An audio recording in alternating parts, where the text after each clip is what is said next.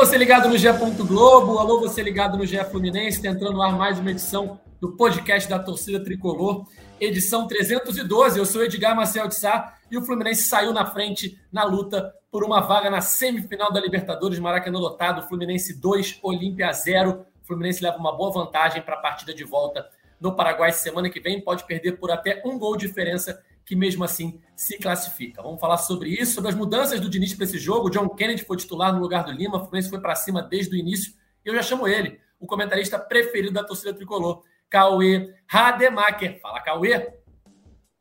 Salve, Edgar, salve, galera tricolor. Acho que não tem como falar desse jogo é, sem começar falando da, da escalação do, do Diniz, né? Diniz matou a pau nessa escalação. Acho que surpreendeu todo mundo. Eu não esperava o time começando com a formação que começou, com a escalação inicial. Acho que o Olímpia não esperava. E foi assim, foi uma escalação que antes do jogo mesmo, é, eu tenho alguns amigos que não gostam do Diniz, que são bem críticos ao Diniz, e era, e era todo mundo elogiando, ó, gostei, vai botar o time para cima. Eles não vão atacar mesmo, já vai começar com o time para cima e vi em rede social muita gente que eu sigo, que também não é fã do Diniz, elogiando a forma como o time jogou, a, a coragem dele de começar o jogo com quatro atacantes, dois jogadores no meio-campo, sendo um deles o, o Ganso, que é um meia. O Ganso jogou até bastante recuado, distribuindo. Então, acho que a, a boa vitória do Fluminense começou nessa, nessa escalação do Diniz. Lógico que individualmente o time foi, foi muito bem. O, o Keno fez um partidaço. É difícil você apontar alguém que não jogou bem. Talvez o Arias não tenha brilhado como costuma brilhar, mas não, não fez um jogo ruim. Longe disso, era sempre um, um, uma ameaça constante ali pela direita. Então foi.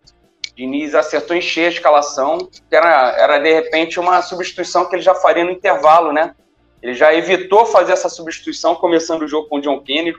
John Kennedy brigou muito na frente, é, sofreu, eu contei no segundo tempo, mais cinco faltas assim escandalosas de levar gravata, pescotapa, puxão de camisa, e o juiz não deu nenhuma dessas faltas. Vai ver por isso que ele perdeu a cabeça ali no fim, foi o Diniz entrou em campo para segurar ele. Mas foi uma atuação muito boa, acho o placar muito bom. 2 a 0 lógico, ah, poderia ser mais, lá vai ser, vai ser pressão, mas o Olímpia vai ter que se abrir bastante lá, e eu acho que tudo que o Fluminense precisa é o Olímpia se atirando, abrindo, porque a gente viu que tem uma diferença técnica muito grande entre os times.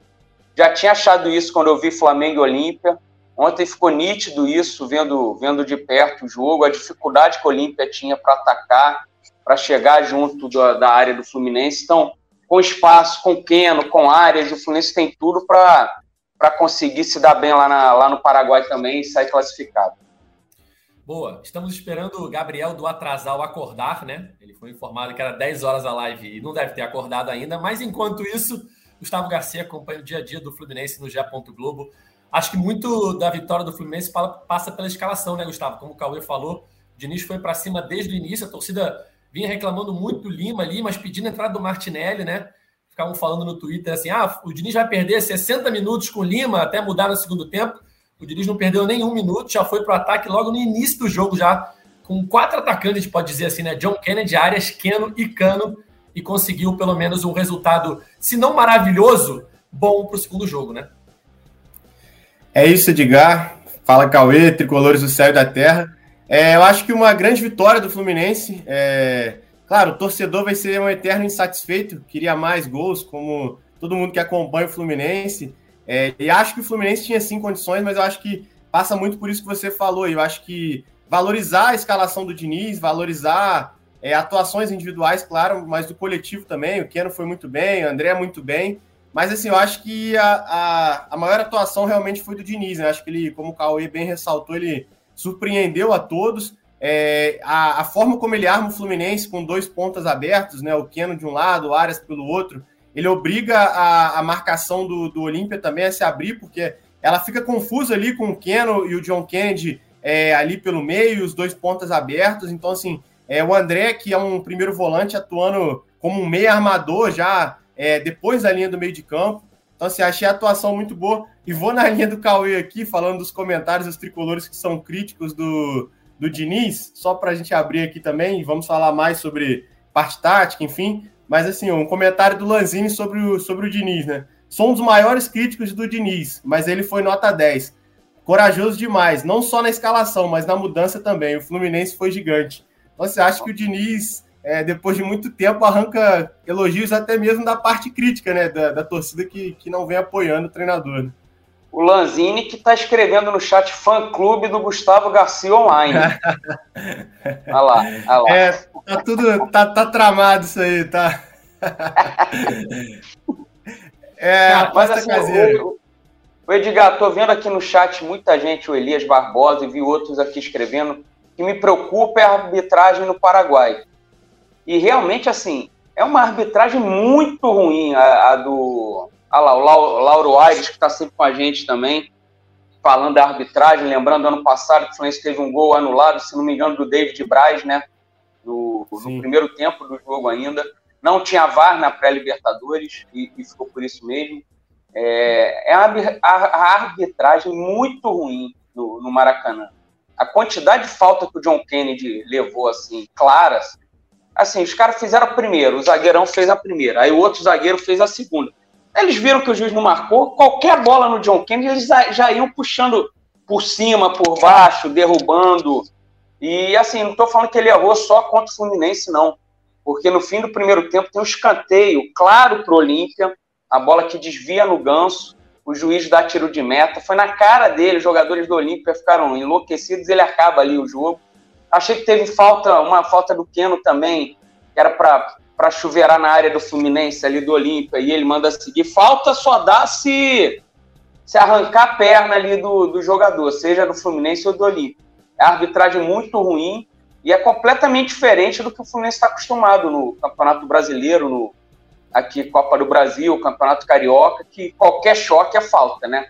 Você vai jogar Libertadores, mas não era falta de jeito nenhum. Achei a arbitragem bem ruim do, do juiz uruguaio, cuja graça eu, eu esqueci, mas achei bem ruim. É uma preocupação meio para o jogo de volta, porque a arbitragem é completamente diferente do que a gente está acostumado aqui no Brasil, né? Sem dúvida. É, falando ainda da escalação, né, que foi a grande surpresa da partida, ontem à tarde, quando me bateram que existia a possibilidade do John Kennedy ser titular no lugar do Lima, eu confesso que eu falei, cara, será? Será que o Diniz vai fazer isso, né? Porque ele vai para cima, né? É, muito se debatia da entrada do Martinelli no lugar do Lima, né? A torcida pedia muito isso. Mas o John Kennedy no lugar do Lima, num primeiro momento, quando eu recebi essa informação, eu falei, cara, será que não vai perder o meio campo, né? Porque aí você vai ter, teoricamente, André e Ganso ali no meio, o Arias numa ponta, o Keno na outra ponta, John Kennedy e Cano na área. Por mais que o Cano é, tem, é, tem a tendência de sair um pouco mais com o John Kennedy em campo da área, mesmo assim, será que vai perder meio campo? Mas a, a, a, análise do Fluminense era de que o Olímpia é, ia jogar com uma linha de cinco, talvez até seis jogadores bem baixa, como eles fizeram contra o Flamengo. Então a ideia era pressionar desde o início é, e fazer no primeiro tempo já o que o Fluminense faria no segundo tempo, caso não estivesse vencendo, caso estivesse empatando, como vem fazendo no Campeonato Brasileiro, né? A gente lembra jogo contra o América Mineiro, no segundo tempo o Fluminense foi para cima, sempre tende a ir para cima no segundo tempo, né? Aquela substituiçãozinha do André para zaga e tal. Agora o Diniz mudou é, completamente, teve, foi até um jogo mais posicional do Fluminense ontem, bem áreas no, na, na, direita, Cano na esquerda, os dois na, na, área ali, sem tanta aquela aglomeração de jogadores na mesma ponta do campo. Mas o Fluminense foi para desde, desde foi para cima desde o início, e tanto é que no segundo tempo, logo aos 10 minutos, o Diniz vai mais para cima ainda o Diniz tira o, o Felipe Melo, bota o Martinelli, joga o André para a zaga, e aí vai. E aí logo depois sai o gol com participação do Martinelli, né? É, eu acho que, Gustavo, a leitura é mais ou menos essa, né? O Fluminense foi para cima para fazer o resultado do Maracanã, para conseguir ter uma tranquilidade um pouco maior lá no Paraguai, por mais que a gente saiba que vai ser muito difícil mesmo assim, né? Ô, Gustavo, rapidinho, rapidinho, rapidinho, Diga. só porque o Edgar falou do gol com participação do Martinelli, eu tinha separado aqui, ó, o Ruben, arroba rua, underline bem, no Twitter botou, Cauê, os descrentes que zombaram quando a pauta Martinelli é bom na bola aérea foi levantada no podcast, vão ter que engolir essa assistência. Só três coisas param no ar, beija-flor, helicóptero e monstronelli. Foi a pauta que a gente levantou no último programa, né, antes do jogo com o Olímpia, quando o Diniz citou que o Martinelli era bom na bola aérea, já esqueci exatamente como o Diniz era, falou. Era melhor do que o Lima. E ele é, é mais baixo e aí, Aí o Gabriel trouxe, pô, mas o Lima tem 1,81, o Martinelli tem 1,70 e tanto, não sei o que, mas tá aí provada a eficiência dele na, na bola aérea. E Martinelli, inclusive, vem, vem entrando muito bem, né? Vem, vem tendo boas atuações. É um jogador que, que parte da torcida também pega muito no pé. Tem, já deram até alguns apelidos para eles aí que eu não, não vou repetir aqui, mas acho que vem tendo boas atuações e, e vem sendo importante também, né? Muito se discute sobre essa questão de de quem deve ser o titular. Eu acredito que com o tempo o Alexander recupere essa vaga. É, ele inclusive entrou ontem, mas acho que no momento o Martinelli também está pedindo passagem. E dependendo, até já projetando esse jogo de volta, pode ser uma boa opção aí para começar jogando. É, não acredito no Fluminense também indo com mais uma vez com o Joe Kennedy.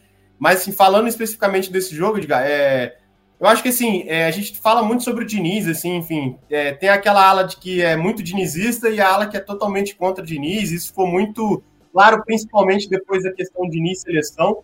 É, assim, eu acho que assim, toda crítica é válida, toda análise em cima de, do trabalho, os resultados ruins que estão acontecendo, mas eu acho que assim, uma coisa que, que me surpreende muito no Diniz é assim, eu acho que a palavra é até mesmo culhão, né, cara? Ele é um cara que tem muito culhão para fazer, poucos fariam, assim, uma, uma quarta de final de Libertadores ele mandar o time para frente, igual ele é, manda no início do jogo, é, já com uma escalação totalmente ofensiva. No segundo tempo, ele, ele tirar um marcador, que no caso o Felipe Melo, ah, ele era volante, mas ele vem atuando como zagueiro, então ele saca ainda o Felipe Melo e deixa o time com um zagueiro em campo é, para jogar uma partida de ida de, de quartas de final de Libertadores. Então, assim, é realmente muita ousadia para o treinador. Assim. É, eu, eu, particularmente, acho o trabalho do Diniz muito bom. É, acho que ele tem muito a mostrar ainda, claro, assim como todo ser humano, em todas as áreas, ele tem muito a evoluir no futebol, mas é um cara assim que, que essa parte da ousadia dele, eu acho que ele, que ele vem colhendo louros disso, porque realmente é um técnico que ele, ele não tem medo de ousar, assim, de fazer o diferente. E eu acho que assim, o diferente, é, hoje no futebol brasileiro, ele é necessário, né? Pensar fora da caixinha, e é algo que o Diniz vem fazendo. Então, assim, eu acho que ele teve culhão mais uma vez para fazer isso. E, e, não consigo pensar em um treinador que teria um posicionamento como ele teve, entendeu? E assim, agora fica até aquele, de certa forma, um temor pelo que ele vai fazer nesse jogo da volta, né? Acho que muita gente vai falar, não, agora é hora de recuar e tal, mas tratando de Diniz, a gente não sabe bem como ele vai tentar se postar. A gente sabe que o Diniz tem essa característica de ir para cima dos adversários, até mesmo fora de casa, né? Inclusive nessas derrotas que o Fluminense vem acumulando em partidas fora, Fluminense em, em, praticamente todas foi é, foi dominante, teve bola, é, mais posse de bola, mas acabou não vencendo, né? Então, cria até essa preocupação, eu diria assim, para esse jogo da volta já também, essa postura do Diniz. Cauê, quando o Fluminense cai de produção, né, tem alguns resultados ruins, muito se fala que o dinizismo já está manjado, que os adversários já estão sabendo marcar o dinizismo e ele não tem repertório. Eu acho que ontem é, foi talvez o principal momento dele no Fluminense desde desse retorno, que ele mostrou repertório, né? Porque ele fez uma escalação totalmente baseada no Olímpia e até um pouco fora do padrão dele, né? Como eu falei um pouco antes, é um jogo mais posicional, jogadores mais é, presos nas suas posições, mas botou o time para frente desde o início e surpreendeu muita gente. Sim. Até o próprio Arce, né? O Arce falou na coletiva que foi surpreendido pela, pela escalação do Diniz. O Arce devia estar pronto para essa mudança no intervalo, né? Segundo tempo. E, e, depois deve ter pirado a cabeça do Arce, quando, como o Gustavo falou, quando tá 1 a 0 ele tira o, o Felipe Melo e bota o, o Martinelli para mandar o time mais para frente ainda. E, e vai assim, assim, até o fim do jogo, né? Ele não, ele não vai, recompõe a defesa. Não, não mal. Eu achei, eu achei até que ele ia botar o Marlon ali no fim, mas não. Ele tirou, botou Léo Fernandes e, e Lelê ali na, na última mexida dele. Talvez se o terceiro gol tivesse saído, talvez ele tivesse feito a recomposição ali e fechado o time. Mas como o Fluminense ainda estava em cima e tentando o terceiro gol, acho que ele manteve. É porque o Olímpia não atacou, né? O Olímpia não conseguia atacar. O Fluminense não sofreu aquela, aquela pressão final ou em algum momento do jogo. Até o Olímpia, quando consegue o primeiro escanteio no jogo, eles batem curto para delírio do, do Edgar. Eles não, eles não bateram na área. Ainda fizeram isso errado. Mas, assim, é, mas sem dúvida nenhuma a gente não pode deixar de falar que aquele golzinho do André no fim do primeiro tempo, assim, foi talvez o gol mais importante da história do Fluminense, hein, Edgar? Porque tava, tava um jogo chato ali pro Fluminense. O Fluminense tocava, tocava, tocava a bola. Achei que o Ganso, em alguns momentos, estava recuado demais. O André ia muito mais para frente. Às vezes o, o, Nino pegava a bola, ia quase até a área. O Felipe Melo chegou a pegar a bola e arriscar um chute ali de, de fora da área, que a torcida aplaudiu bastante, porque o torcedor estava querendo que o time chutasse a gol. O Fluminense estava chutando muito pouco, né? E o Olímpia povoando ali a área. O Cano tem a chance boa na jogada do Keno, que ele chuta e por pouco foi bate no zagueiro, não entra. Aí tem uma outra jogada boa de escanteio do Fluminense, Ares chuta, o Cano tenta de letra ali o, o desvio e, e, não consegue, o goleiro pega, mas assim, estava um jogo difícil.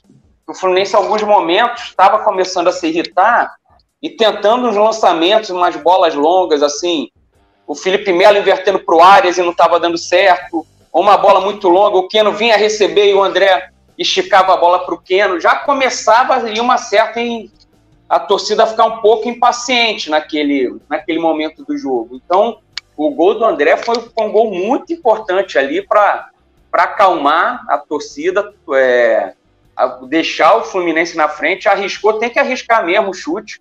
Tem que lembrar que esse goleiro do Olímpia é o goleiro reserva do Olímpia. O goleiro titular é, sofreu uma lesão grave, não sei se foi uma fratura no, fratura braço, no braço, na perna, né? Antes dos jogos contra o Flamengo. Então, esse não era o goleiro titular do, do, do Olímpia. Então, tem que chutar mesmo. Ah, o, o, segundo tempo do Olímpia já foi dando mais espaço para o Fluminense. Aí o Keno deitou e rolou com espaço. A gente tinha falado aqui, o lateral direito e o zagueiro ali, o Romanha, né? Campanha, România, o, o, o zagueirão ali do, do Olímpia. É lento, é cintura dura. O Keno vai levar melhor. E o Keno levou melhor na maioria dos lances do, do jogo. No primeiro tempo ele chegou a pegar muita bola ali atrás, né? Ele pegava lá atrás, aí já vinha a dobra. Mas no segundo tempo era mano a mano dele com, com o lateral. O gol do André clareou muito o jogo do Fluminense ali. É. Ah, bom você falar do Keno, Bom você falar do Keno. Bom você falar do Keno, Cauê, que eu acho que foi o nome do jogo, né? Uma grande partida do Keno, talvez a melhor dele pelo Fluminense. É, eu já falei isso aqui no podcast. O Keno é jogador de, de jogo grande. Ele, ele se destaca em jogo grande. Ele foi muito bem na final do 4 a 1 ele foi muito bem no 5 a 1 no River. E ontem, mais uma vez, num jogo grande, o Keno se destaca. Ali, o Lucas Cardoso falando, Kenaldinho voou ontem, jogou demais. E olha que do estádio deu para ver que ele podia ter sido bem mais acionado. É... Depois da partida, Gustavo, o Diniz mesmo elogiou e falou que melhor que o Keno ontem, só a torcida, né? 60, mais de 60 mil pessoas, 64 mil pessoas presentes no Maracanã, mosaico, festa mas o Keno hoje, ontem, né, foi um, um grande nome da partida. É, muita gente vê também a torcida criticando o Keno, ah, tem que tirar o Keno, quando quer, principalmente quando quer botar alguém no time, né? Ah, tira o Keno, bota o Léo Fernandes, sabe? Sempre tem ali o John Kennedy, tira o Keno. Sempre pensam assim, né? O Keno como a primeira opção para sair, mas ele ontem mais uma vez mostrou sua importância, principalmente em jogos decisivos, jogos grandes, né? Sim, assim, eu, eu até estava parando para pensar se realmente foi o melhor jogo do Keno. E, assim, pelo menos para mim foi. Eu fiquei nessa dúvida do. Igual, contra o River, ele, ele se machuca no fim do primeiro tempo ali, então não joga o jogo todo. Segundo tempo já. É, segundo no tempo, então. 15 do segundo tempo. Então, ele, ele não completa o jogo, mas na final do Carioca, ele fez uma grande partida, mas ele não foi o protagonista. Protagon... Tanto que o Alexander até leva o troféu de de melhor jogador, enfim, o Keno, o Cano foi muito bem também, assim. E na final o, o, todo funcionou, né? É difícil apontar quem não estava muito bem naquele, naquela final. E eu acho que essa partida vai ficar marcada por conta disso, desse protagonismo dele. Acho difícil alguém apontar alguém é, que tenha sido melhor que o Keno. Acho que o André também fez uma grande partida, teve uma participação muito importante. É, como até falei, ele não atuou como um primeiro volante, digamos assim. Em vários momentos ele era um armador do time ali, também contando com a ajuda do Nino e do Felipe Melo, que, que ficavam é, depois da linha do meio de campo, tendo que é, trabalhar essa bola do Fluminense, enfim, armar o time. Foi um partidaço do, do André. Mas o Keno, especificamente, assim, ele, ele foi decisivo, porque, assim, eu não acho que o Ares tenha sido mal também, não tenha tido uma partida ruim, mas não estava nos melhores dias. E eu até fiz um comentário antes, assim, na, é, com amigos em, em, no WhatsApp, assim, que o que vinha acontecendo com o Fluminense é que, quando dava o um apagão na equipe, estava todo mundo mal. E a equipe tinha vários jogadores assim abaixo. Ontem o Arias não estava no, no, nos melhores dias, mas o Keno conseguiu se destacar. E, e, e, como você bem falou, em um jogo grande. Então, ele tem essa tendência, inclusive no Atlético, né? Fez gols importantes, gol de título, assim, jogos que, que o time demandava isso dele. Ele quase é, faz um que, assim, golaço, vem... né? Sim, também ontem, chutando de fora da área. Foi um jogador mais participativo, né? Ofensivamente, no sentido de criar jogadas, enfim, ele incomodou muito. E eu acho que o esquema funcionou muito para ele também, é, com essa questão, né? De ter, ter. Assim, a gente vinha falando muito disso, ah, o Keno tá preso na esquerda e acaba limitando áreas, que não consegue se deslocar tanto. Mas ontem, com a entrada do John Kennedy, é, ele conseguiu ter uma liberdade maior ali pelo setor. O Diogo Barbosa também fez uma boa partida, conseguiu contribuir bem ali no setor. E assim, o Fluminense ele, ele até começa o jogo tentando é, pelo lado ali do Arias, forçando mais para o Samuel Xavier, mas naturalmente ele, ele, ele começa a se encaminhar para o lado do Keno. Assim, é, eu vou fazer um comentário aqui que às vezes é, pode ser até mal interpretado, mas assim, eu esperava um ferrolho maior do Olímpia, porque assim, o Olímpia ele começa com um jogador que é o atacante é, ali na frente, tentando roubar a bola no meio de campo, uma linha de quatro e depois uma linha de cinco. Só que até mesmo por mérito do Fluminense, de conseguir passar os dois jogadores abertos ali, o, o Keno de um lado e o Arias do outro, e o, Ken, o, Ken, o Cano e o John Kennedy flutuando ali na área, tipo, dificultando essa marcação, é, o Fluminense consegue encontrar espaços é, infiltrando dessa primeira linha de quatro. Então, assim, eu acho que assim, não estou falando aqui que o, o Olímpia não jogou recuado, o Olímpia sim esteve recuado. Mas o Fluminense, por exemplo, se for, for pegar jogos desse ano, pegou retrancas mais fechadas, assim, times mais fechados do que esse Olímpia. E algo que eu não esperava assim do Olímpia. Eu falei, eu achei que os caras iam ficar ali na linha da área, praticamente com, com nove jogadores e o goleiro, então fazendo décimo ali, e somente um atacante flutuando lá na frente. Então, assim, o Fluminense conseguiu espaço. Em determinados momentos, essa linha de quatro do Olímpia começou a se desfazer, que o Fluminense consegue apresentar volume e a marcação fica até, até, até, mais recuada, com mais jogadores fazendo essa última linha. Mas assim, eu, não, eu esperava um Olímpia mais é, naquele ferrolho mesmo, aquela dificuldade. E eu vi que o Fluminense conseguiu espaço. Até por isso, assim, eu acho que o time é, tinha condições de construir um placar maior. Não aqui reclamando do resultado, mas tinha condições por isso, porque o Fluminense conseguiu encontrar espaço através dessa primeira linha. Mas sim, um jogo muito difícil, uma equipe muito bem postada. E assim, graças a esse, essa atuação do Keno, o Fluminense conseguiu construir essa vitória que é muito importante. Eu fico imaginando o que, que o Gustavo esperava do Olímpia, hein, Edgar? Os caras ficaram... Sim, mas, mas, eles não Os atacaram. Mas, área, pô.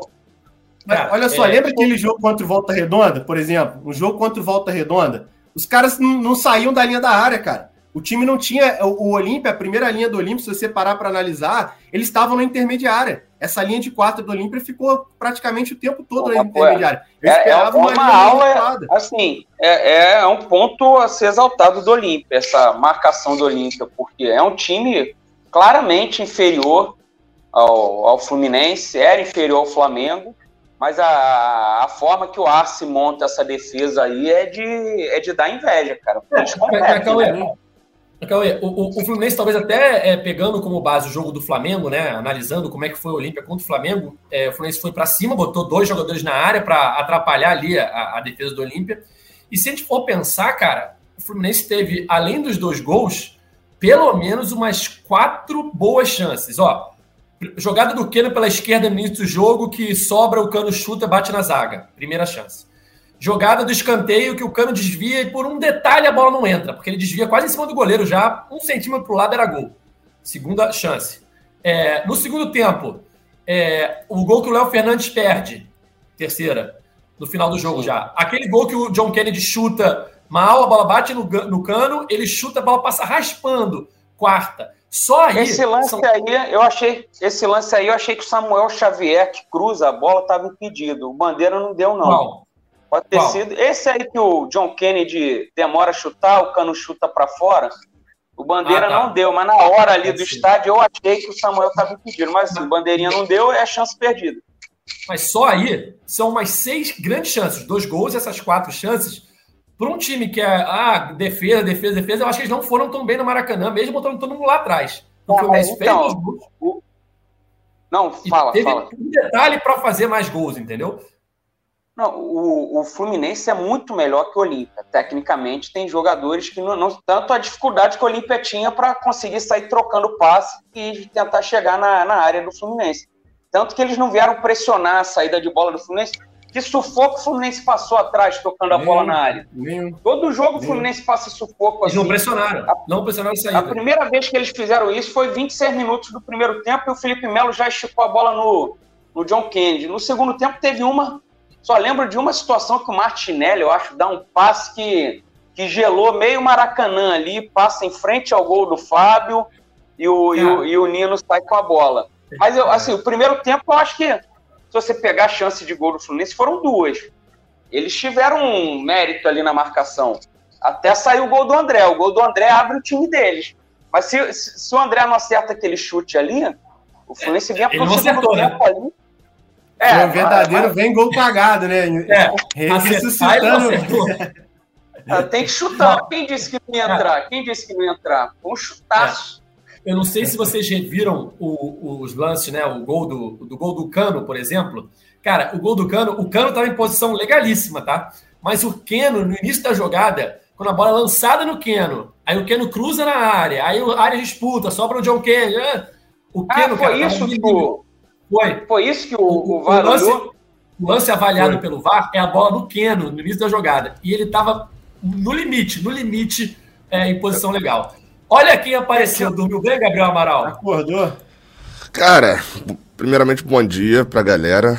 É, aí, eu ontem tava no Maracanã, Cauê, e você vê como é que as coisas são, né?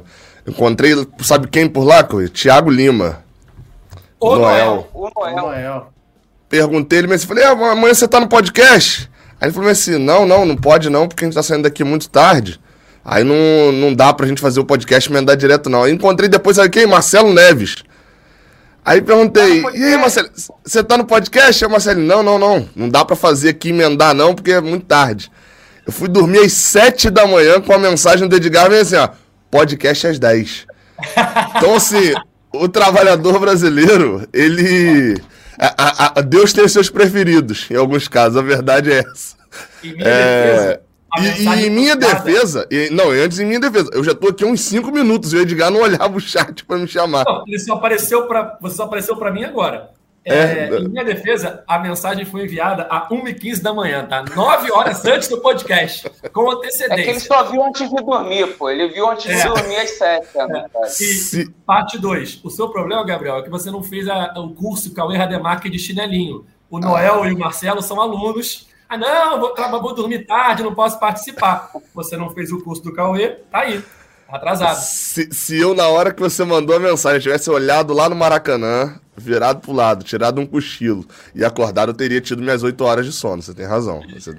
É, como você chegou atrasado, a gente já falou algumas coisas aqui, mas eu acho que o 2 a 0 não é um ótimo resultado, podia ser 3, podia ser 4 pelas chances agora criadas. Já, agora já estamos analisando o Fluminense Atlético Paranaense, Gabriel. Pô, aí, aí, aí meu amigo, aí é, eu acho que o, o, resumo do jogo é que se o 2x0 não foi um ótimo, foi um bom resultado pensando no segundo jogo, né? Não, assim, o, o, eu acho que passada a, a euforia do jogo, passada o desespero padrão, é, é, eu acho que quando a gente compara com os outros dois jogos, o Fluminense tem um resultado, talvez, do, pelo, pelo futebol apresentado, pelo, pelo que a gente viu até agora na competição, o Fluminense tem um resultado, talvez, no tamanho do, do Inter contra o, contra o Bolívar. Não é um Palmeiras, que foi lá meter 4 a 0 resolveu o jogo. O, o, eu tava vendo o André Rizek, né, falando, fazendo um vídeo para as redes sociais do GE. É, o André Rizek não tem assim, o menor pudor de falar, com, falar assim, o Palmeiras chega à sua quarta semifinal. Então não tem porque, de fato, tá classificado. Você não vai fazer isso com o Inter, você não vai fazer isso com o Fluminense.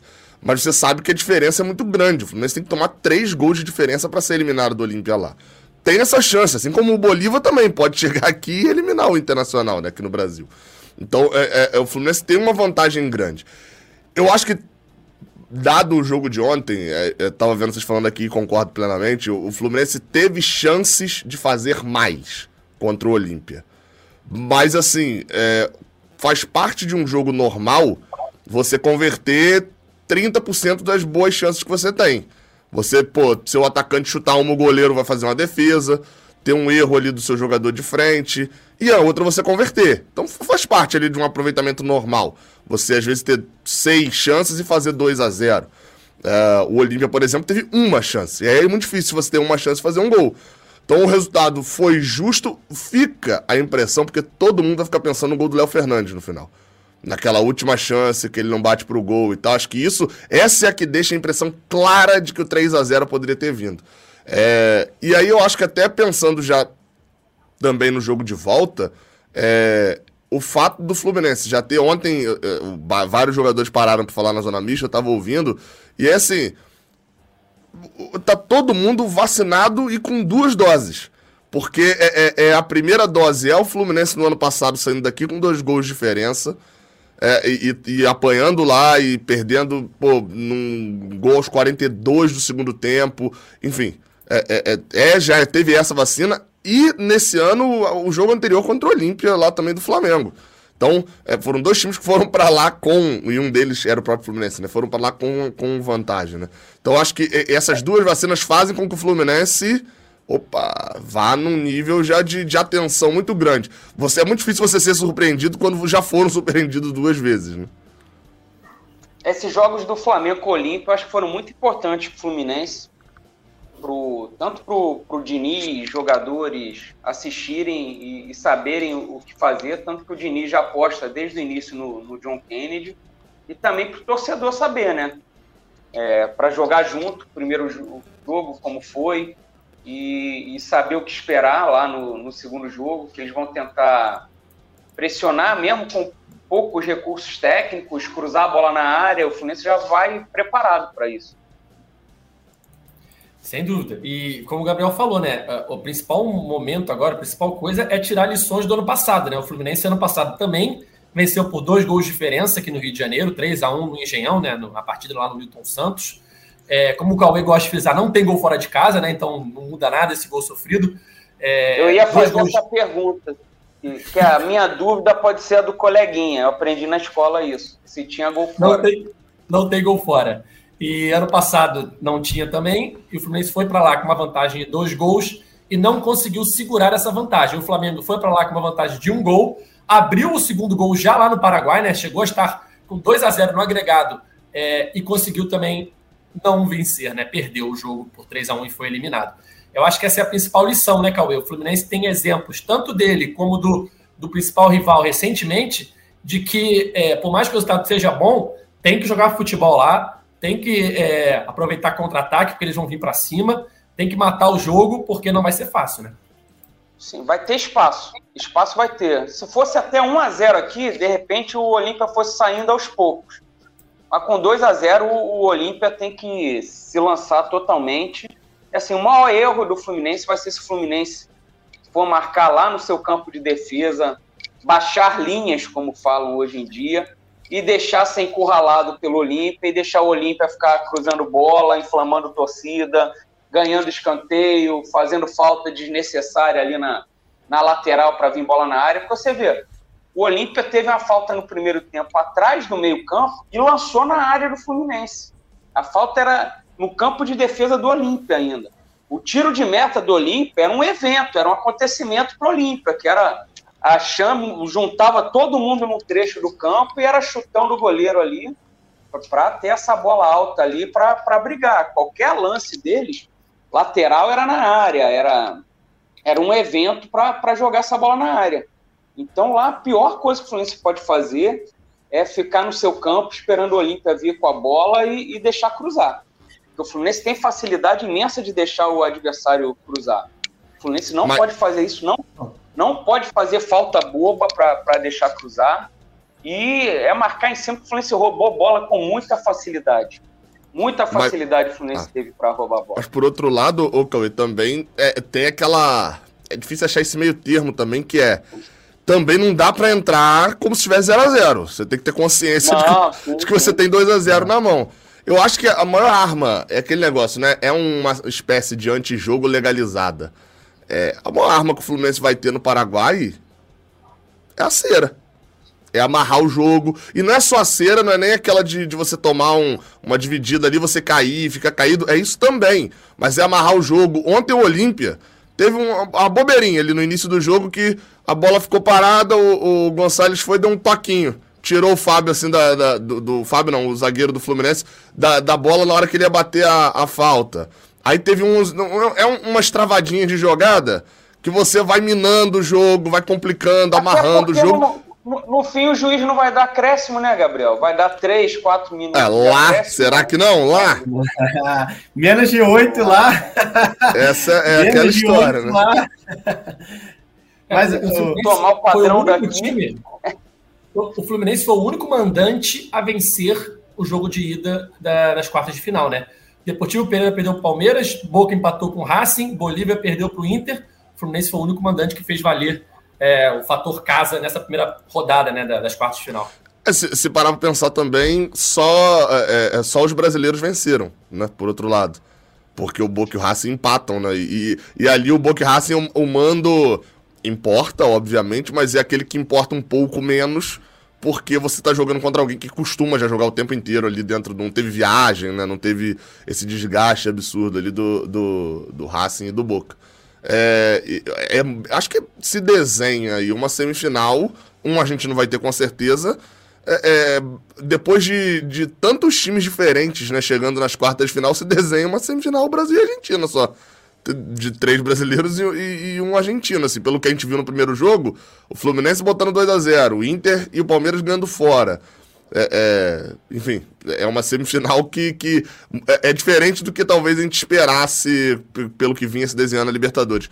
Eu fui olhar rapidinho o, o 2021, a Libertadores 2021, porque o Olímpia em 2021 ele, ele, ele prega uma peça na, nas oitavas de final no Internacional. Ele consegue segurar 2 a 0 e passa no, nos pênaltis. E já era um time, assim, muito fraco.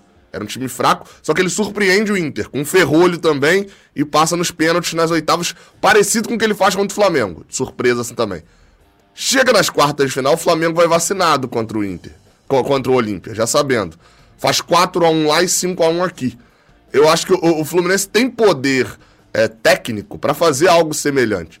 para não ser, se não for surpreendido, se tiver o controle do jogo na mão, tem poder técnico, não para fazer 9 a 2 no agregado, mas para poder chegar lá e ser senhor do jogo. Aí eu concordo com o Cauê. Se o Fluminense entregar a chave do jogo, o comando do jogo pro Olímpia, ele vai estar à mercê de coisas que talvez não vão ser tão é, agradáveis para ele. Meu medo é, é, o Fluminense jogar de um jeito que cansou de jogar fora de casa aí recentemente, mal, acuado, sem sair da sua área. Eu acho que a diferença técnica é muito grande para o Fluminense permitir isso, sabe?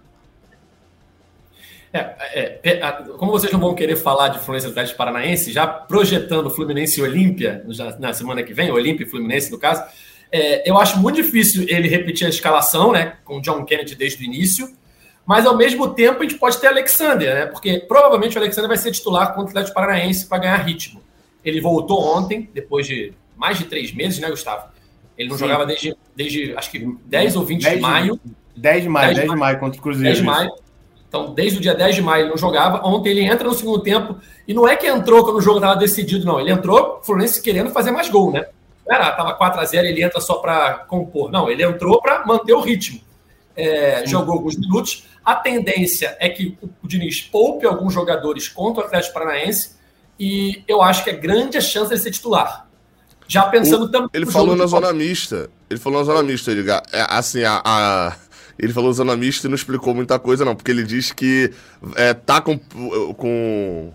Vai ter dificuldade de ritmo, porque foi uma, uma paralisação muito longa, ele ia ter dificuldade na volta, sabe disso, né, né, mas tá disponível para o que, que o Diniz quiser. Então, tipo assim, ele tá, tá falando. Meio, eu, eu, eu, acho que ele ainda não. Para esse jogo ele não tinha, com certeza. Eu não sei se para domingo ele já tem condição de jogar 60, 70 minutos ali, né? Que é o que justificaria uma titularidade. É, acredito eu que ele seja titular, tá? Até para ganhar ritmo.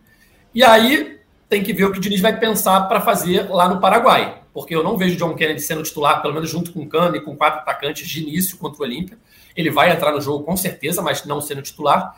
E aí tem que ver quem é que vai compor o meio-campo. Vai voltar com Lima? Vai entrar com Martinelli? Vai entrar com Alexander?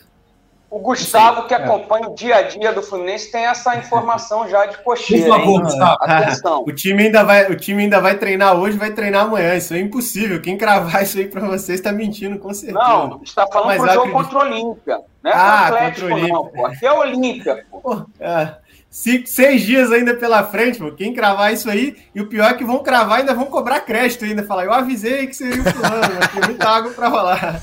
Mas é que só fazendo um, um, uma comparação, assim, que eu acho que uma análise é, em relação ao Fluminense 2022, que foi para o Defensores do Thiago e esse 2023, acho que assim, a primeira acho que é até na questão do ânimo, né? É, o Fluminense vinha de uma sequência boa ali com o Abel no ano passado, as vitórias, mas a torcida claramente é, não estava abraçando o time no sentido de não gostar das atuações. Eu via, era, era, era um sentimento de que assim, o momento, a derrota chegaria em um momento e um momento ruim, como acabou chegando diante do Olímpia no Defensor Del Chaco.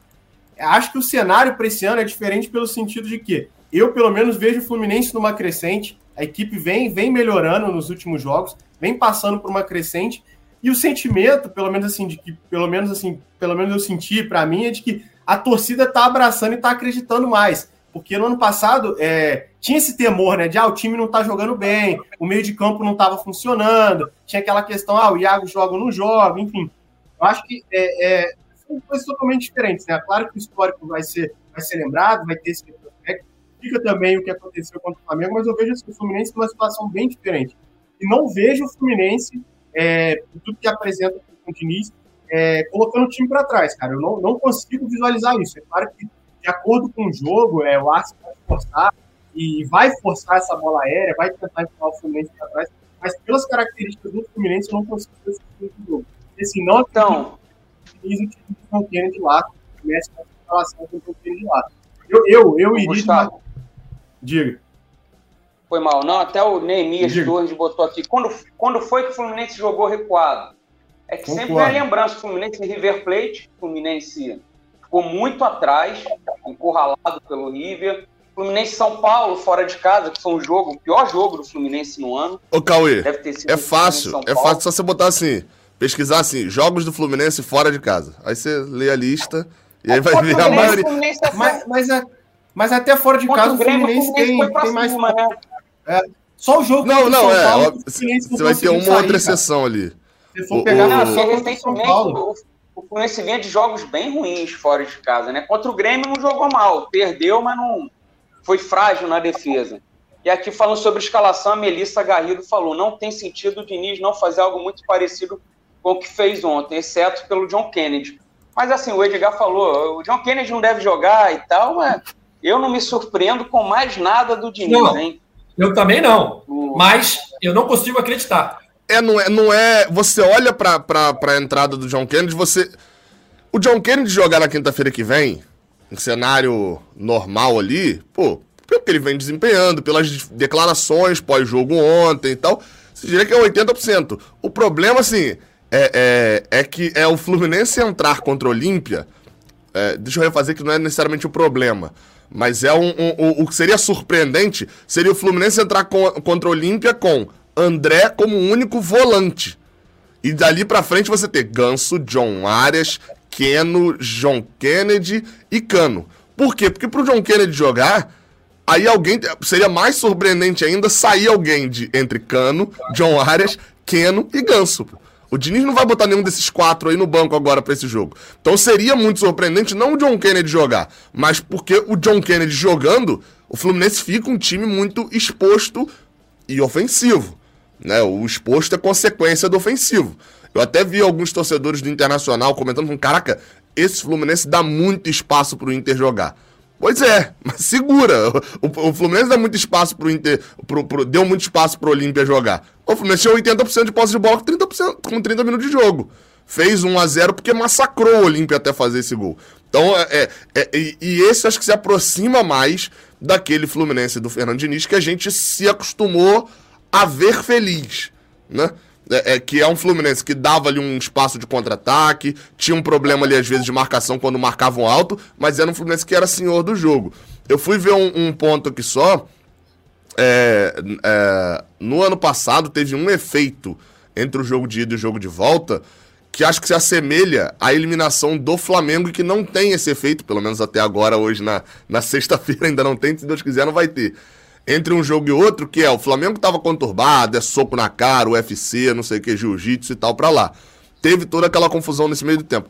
O Fluminense tem a venda do Luiz Henrique, e, e, a, e essa venda ela não é só um desânimo pro torcedor, alguma coisa. Foi marcado protesto, pro CT, teve coletiva do, do presidente Mário Bittencourt no final de semana. Foi ali uma semana conturbada dentro do elenco do Fluminense também. Dentro do, do clube, ele como um todo. O Luiz Henrique com jogou no sacrifício lá, né? Tanto o, que depois o, ele fica um tempão sem jogar. Eu, não, ele joga parcialmente lesionado. Assim, isso aí eu, eu lembro na, na época. Tempo sem jogar, né? Ficou, ficou. Pô, e, e, e, muito, e muito, assim, dos que eu já ouvi é, é, de bastidores, assim, é de que ele jogou porque vazou a venda.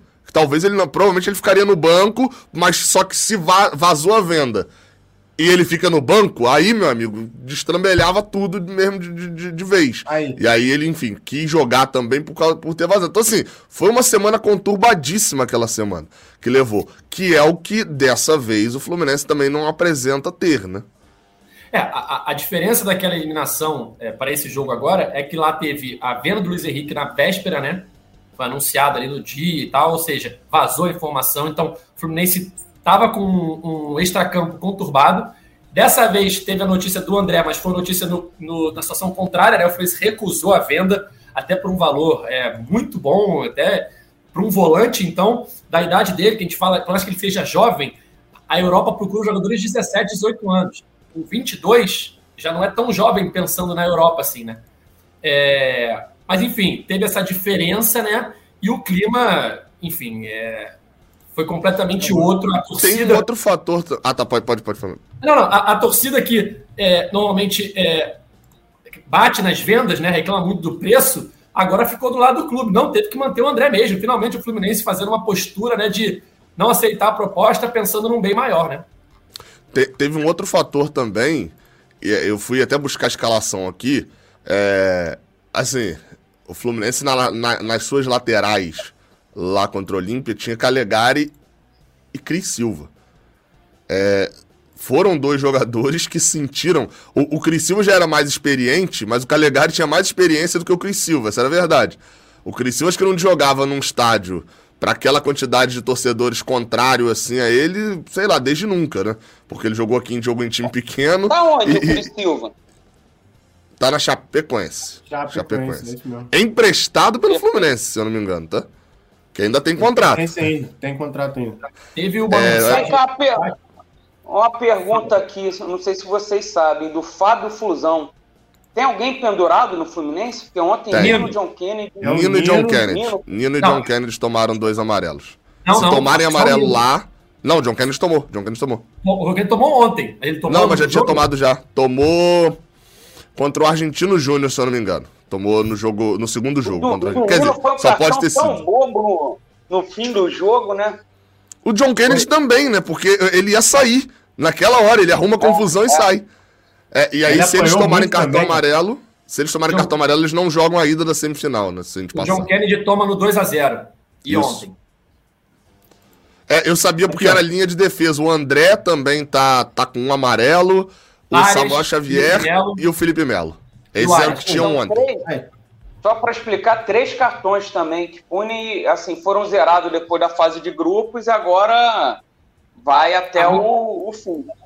É, a, a, minha dúvida é se não zera mais. Acho que não zera mais, né? Eu ouvi alguém falando que não zerava mais, mas eu vou dar uma zera, olhadinha não. no.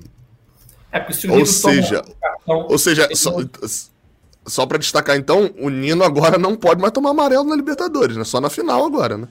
Se é. não zera mais, meu amigo, é, o, desfal, o tamanho do desfalque, né? É, é, é nesse nível. Ele não pode é, ficar pensando, fora de nenhum jogo. É, pensando se o Fluminense se classifica, vão, vão ter três jogos aí pro Nino não tomar amarelo, né? O jogo contra o Olímpia e os dois jogos da semifinal. É, o Nino e o John Kennedy, né? Os dois. E, enfim. E quem mais é, tomar cartão ali, né? Tem gente no chat aqui falando que zera na semi. Eu não tenho certeza. Eu tô, eu tô, tô procurando justamente aqui o, o, o regulamento. Tô de olho no regulamento. É, eu não tenho eu, certeza. O... Eu vi isso. Não foi, Gustavo? Ontem, anteontem, a gente viu foi, isso. Foi, no... você tinha mandado. O... Tô procurando aqui também. Nosso chefe é, não, tô, Soares ó, Eu até achei aqui o regulamento. Ó. Ele diz o seguinte aqui: o acúmulo de cartões amarelos até a fase de grupos fica sem efeito a partir das oitavas de final. Ou seja, okay. já zerou para as oitavas, né? Uh, e aí depois vem aqui, a partir da fase oitava de final, se reiniciará a contagem das advertências para efeito de suspensões por acúmulo de três cartões amarelos até as finais. Isso, por não conseguinte, zera não. não zera não, não zera não, ao longo de, ao longo de todas as fases. É. das fases, é isso, quartas e semis. Não zera. Cara, Ou seja, não. Nino e John Kennedy. É porque eu falei o Nino, porque o John Kennedy, na teoria, ele é reserva, né? Assim, ele, ele tem substituto, vamos botar assim. É, o Nino, apesar de ter o Marlon, tem, assim, a gente sabe que é o zagueiro da seleção brasileira, né? A, a, o substituto não vai ser. A não ser que a gente traga o Marquinhos, é, é, o Gabriel Magalhães, o substituto não vai ser no mesmo nível, né? Tem esse detalhe. Perfeito. É... Querem falar alguma coisa de Atlético Paranaense ou não precisa? Aí é com vocês, porque o seu levanta a bola, vocês reclamam? Não precisa, né? É um jogo que é para escalar. Não é o jogo mais importante da história do Fluminense, né? Não, a pergunta é essa. Cauê, é o jogo mais importante da história do Fluminense? Não. Assim você está banalizando, Edgar. Eu não, eu não banalizo. Ô, ô, é, é, é, pelo sentido de que não pode perder jogadores, pô. Não pode. Tem que preservar. É, é, e tomar é jogo para jogar o Felipe Andrade de lateral esquerdo, pô. É... Ó, 2019, 2019, com o Fernando Diniz, o Fluminense perdeu o Matheus Ferraz lá na Arena da Baixada contra o Atlético Paranaense, hein? Diniz quis escalar o Matheus Ferraz. É bom contextualizar, né? O Matheus Ferraz, na época, era o melhor zagueiro do Fluminense. O Diniz escalou o Matheus Ferraz lá contra o Atlético Paranaense, ele, ele, ele lesiona o joelho, né? O, Rompe o, o ligamento Felipe a primeira Melo, vez lá. Felipe Melo tem só um cartão ou nenhum? Porque o Fábio Fusão um lembrou. Ele saiu só antes um, de ser amarelado. Só um, né? Já escapou um. de dois jogos aí, hein?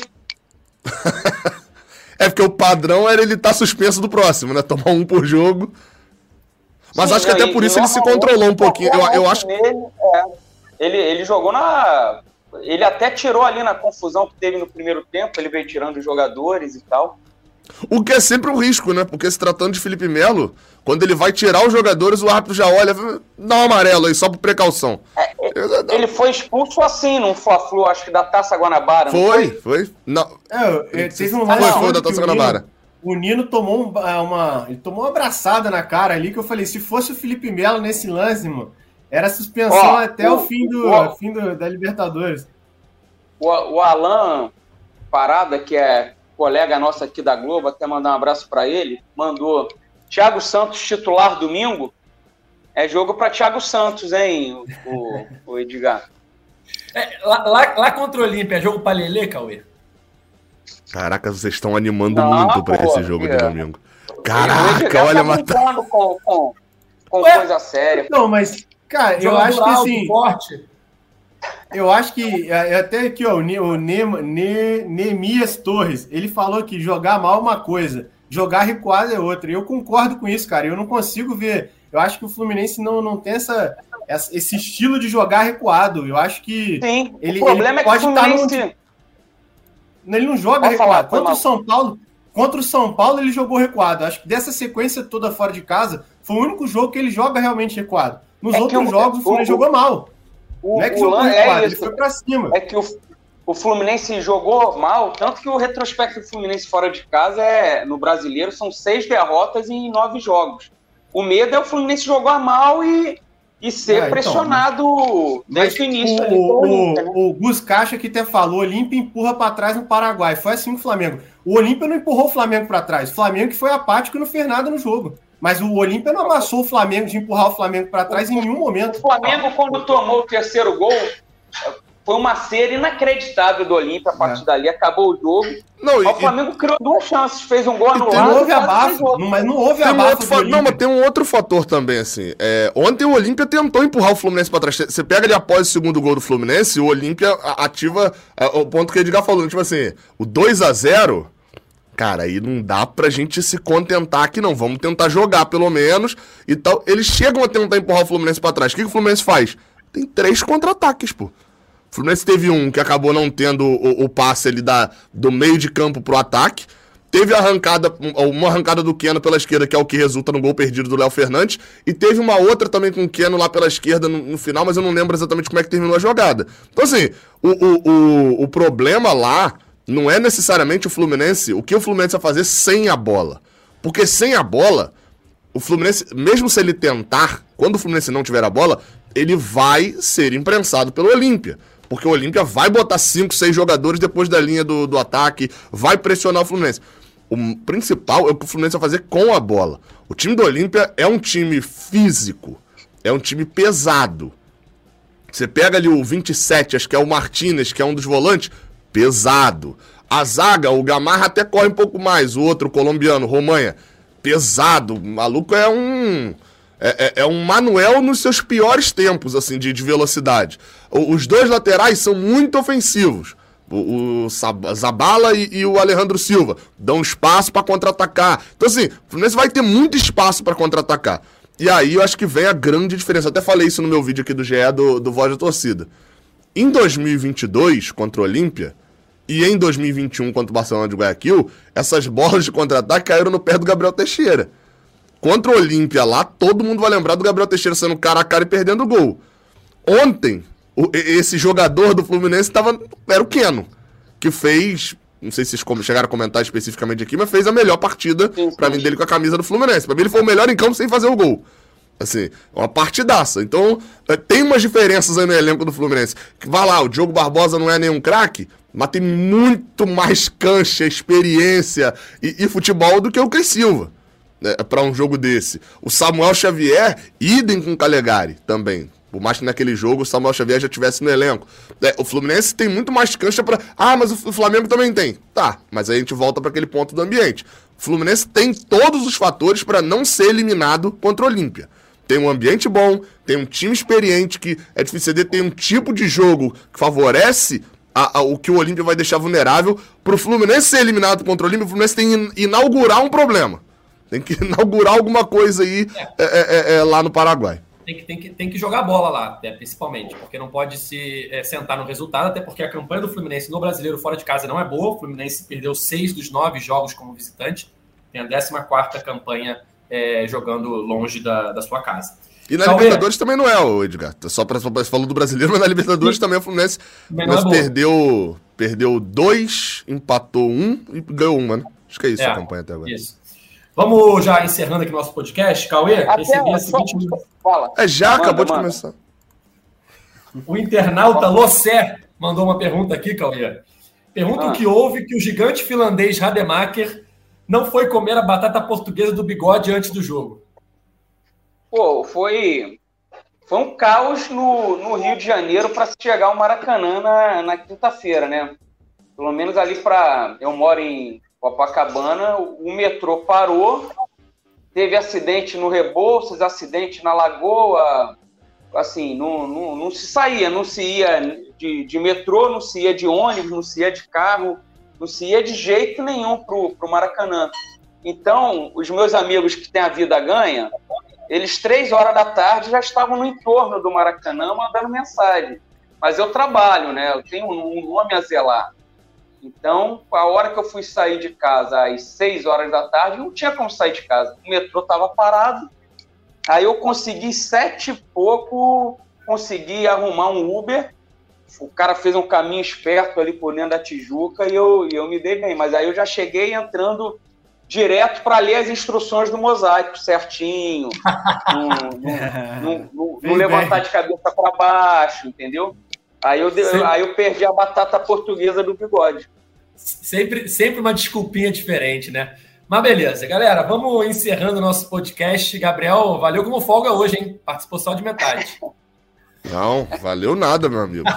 Hoje, até porque hoje ainda é meio ontem ainda, né? Considerando a hora que eu saí do Maracanã, hoje ainda é meio ontem.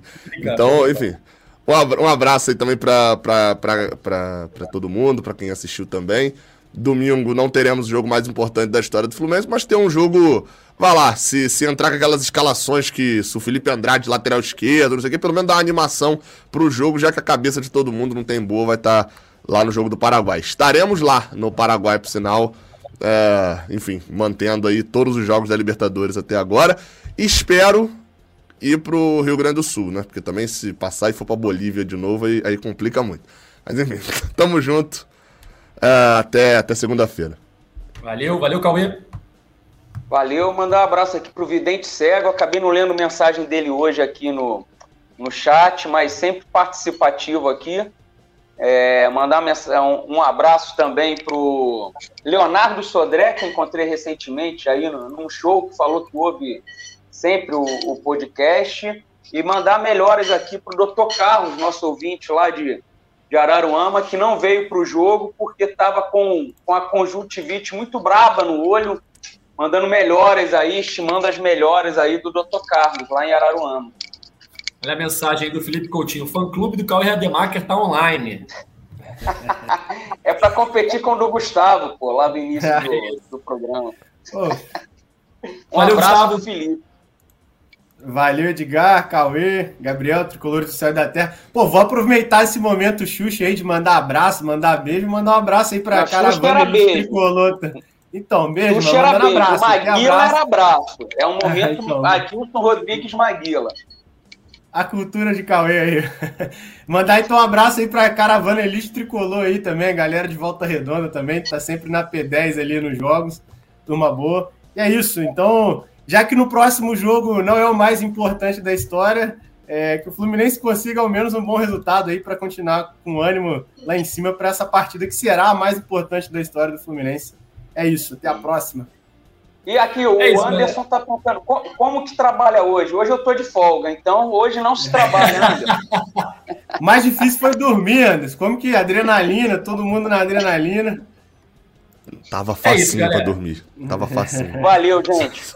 É isso, é Valeu. isso. Nosso podcast está nas principais plataformas de áudio, é só procurar por GE Fluminense ou então no seu navegador ge.globo barra GE Fluminense. A gente está aqui sempre depois dos jogos do Tricolor para analisar a partida. Então temos um encontro marcado na próxima segunda-feira para falar tudo sobre Fluminense e Atlético Paranaense que se enfrentam domingo às seis e meia da tarde lá em Curitiba e também esquentar, óbvio, o jogão de quinta-feira que vem, Fluminense e Olímpia lá no Paraguai, valendo vaga na semifinal da Libertadores. Valeu? É isso, até a próxima! Tchau!